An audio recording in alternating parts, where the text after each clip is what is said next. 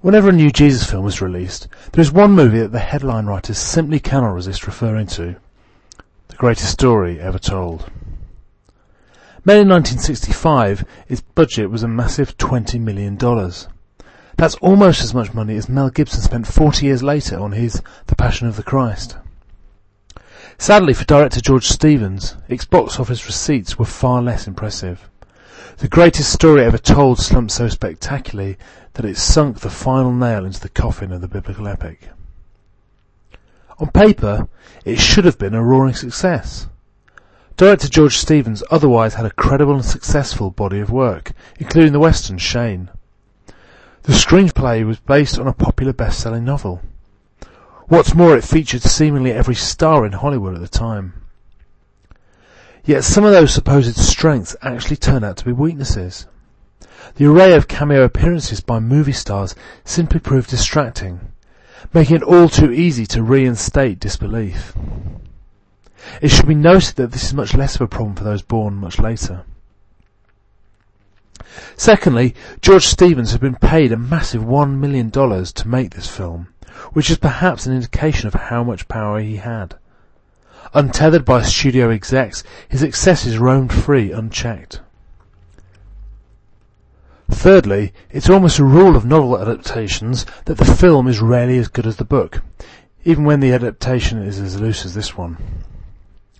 The previous two factors also contributed to the fourth reason the film was a flop its colossal runtime.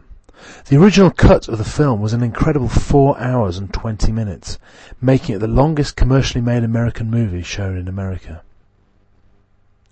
In the forty years since the release of The Greatest Story Ever Told, the way we watch films has fundamentally changed. The advent of the home video and later the DVD has made watching long films much less of a challenge, and this allows us to reflect more on the film's undoubted strengths. Firstly, there is the lead performance of Max von Sydow. Von Sydow was relatively unknown, at least outside art house circles, at the time the film was made. This was, of course, in stark contrast to many of his co-stars. But he had already proved his ability to play introverted, philosophical characters in the string of films he made for the legendary Swedish director Ingmar Bergman. His performance in this film is impressive. As Peter T. Chattaway once noted, as overly pious and plodding as George Stevens' film might be, and as much as I might not like the hair and makeup job given to this particular Jesus, I do think Max von Sydow does a masterful job of portraying a Jesus who is in touch with his emotions, fairly rugged, somewhat otherworldly, and full of authority. It's possible to criticise how George Stevens instructed him to play the role, but the execution of those directions has stood the test of time. Another major strength of the film is the photography. Initially, Stevens had scouted out Israel, but ultimately decided to film in Utah.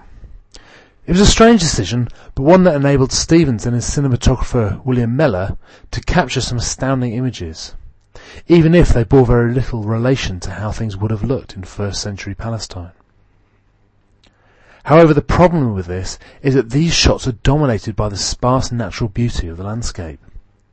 God incarnate is somewhat dwarfed by his creation.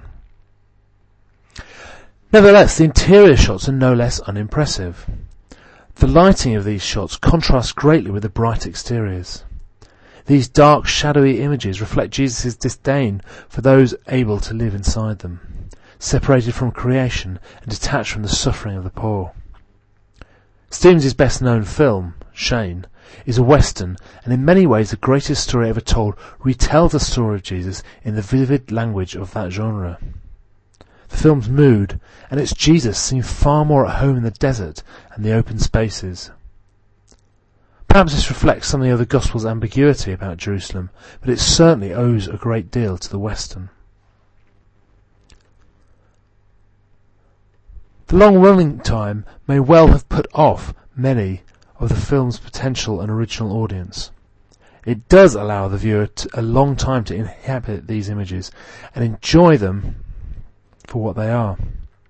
It can give the film a meditative feel where the viewer allows the beauty and the perfection of the images to wash over them.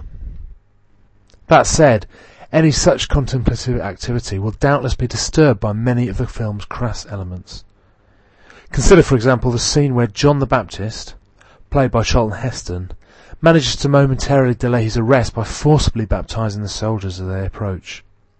Or the moment when John Wayne's centurion infamously announces that surely this man was the Son of God. Or the closing scene of part one, where some of the men Jesus healed jog up to the walls of Jerusalem to the tune of the Hallelujah chorus from Handel's Messiah. In fairness, this last scene may have been far more impressive at the time, but if so, it has most certainly not aged well. What are the film's sources? Other than Fulton Oursler's novel, the film is obviously based on the Gospels. Whilst the screenplay harmonises aspects of all four Gospels, it is particularly interested in the Gospel of John. Like the Gospel of John, the movie starts with a clear picture of who Jesus is. Here the opening shot is a fresco in a cathedral. The film is also a great deal more interested with what Jesus teaches than his miracles. Despite the long running time, only two miracles are actually shown. The healing of the blind man and the raising of Lazarus and both of these can be found in John. The latter event also acts as the turning point of the narrative, something else this film shares with John. Finally, the overall portrait of a mystic, otherworldly saviour is most in line with John's Jesus. The other source that the film uses is the Old Testament prophets, with references from Isaiah, Jeremiah, and Hosea being most prominent. In fact, the sixth verse of Hosea, chapter 6, I desire mercy, not sacrifice, is repeated three times in the film, although only twice in the current version available on DVD. In many ways, this sums up the Jesus of this film. It is right attitude that is more important than right action. Mercy rather than sacrifice, teaching rather than miracles, devotion rather than spectacle, and perfectionism rather than box office success. While this might not be the greatest version of the greatest story ever told, it is certainly one of the most devout. Thanks for joining me. Next month I'll be looking at Denys Arcand's 1989 film, Jesus Montreal.